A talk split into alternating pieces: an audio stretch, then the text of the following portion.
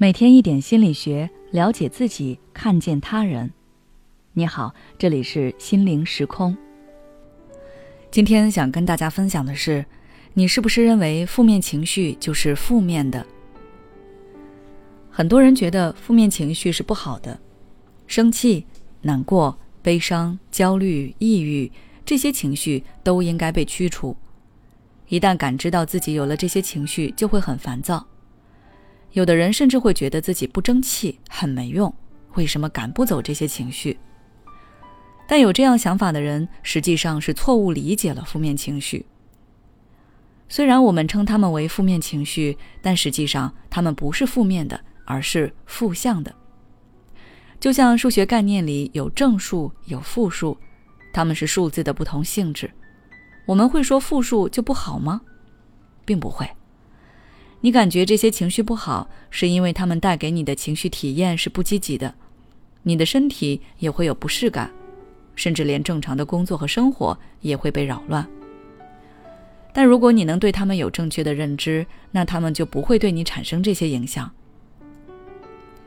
之前我也跟大家说过，情绪的本质是我们对外界刺激的反馈，比如别人夸了你，你会开心；如果是批评了你，你会委屈。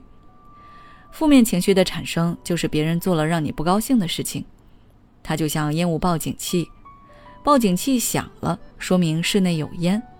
如果你把报警器砸了，再也感受不到烟，那没准儿房子被烧了，你才能感受到危险。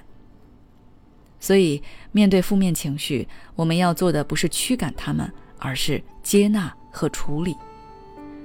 还是拿之前那个例子来说，烟雾报警器响了。那人员该疏散疏散，危险该排查排查，找到问题灭掉火源，那就没事了。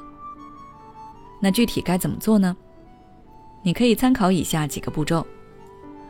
首先，你要让自己平静下来，觉察一下你此刻的情绪，最好是能用语言表述出来，因为在表述的过程中，你需要识别定义自己的情绪，是生气，是难过，是委屈。还是其他的什么？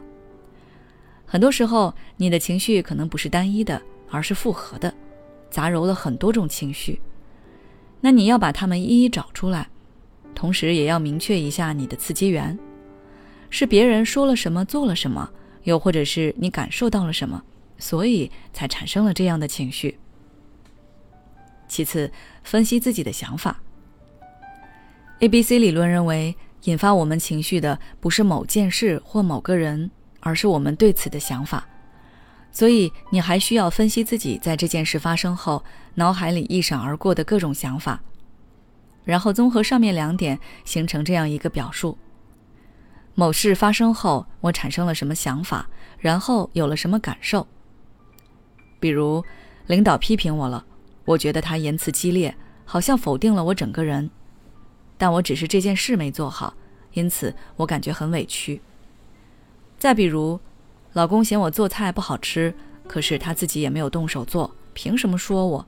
我觉得他没有资格，因此感到很生气。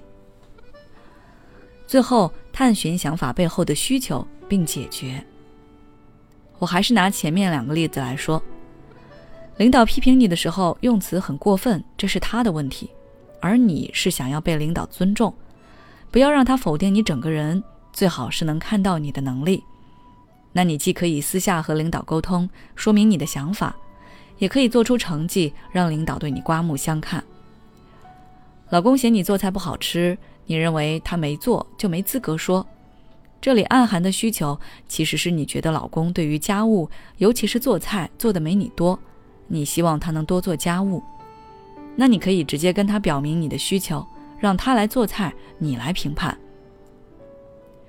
你的需求解决了，那这件事自然不会再对你产生刺激。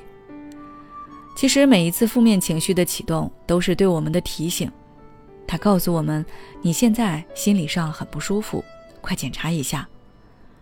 所以当它出现时，不要过度焦虑，也不要过度恐慌，自然的面对，机智的处理就可以了。好了。今天的分享就到这里。如果你还想要了解更多相关内容，欢迎关注我们的微信公众号“心灵时空”，后台回复“疏导情绪”就可以了。每当我们感叹生活真难的时候，现实却又告诉我们，生活还能更难。